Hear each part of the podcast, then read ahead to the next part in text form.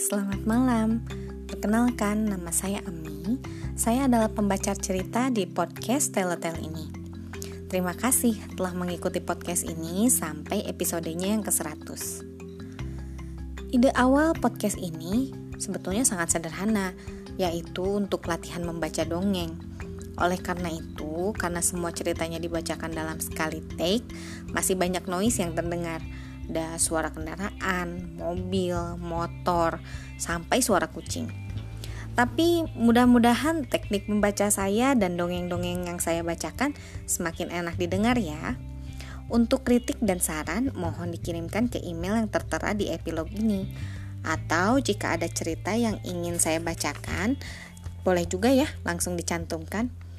Dengarkan terus episode-episode selanjutnya ya. Terima kasih telah mendengarkan. Selamat malam.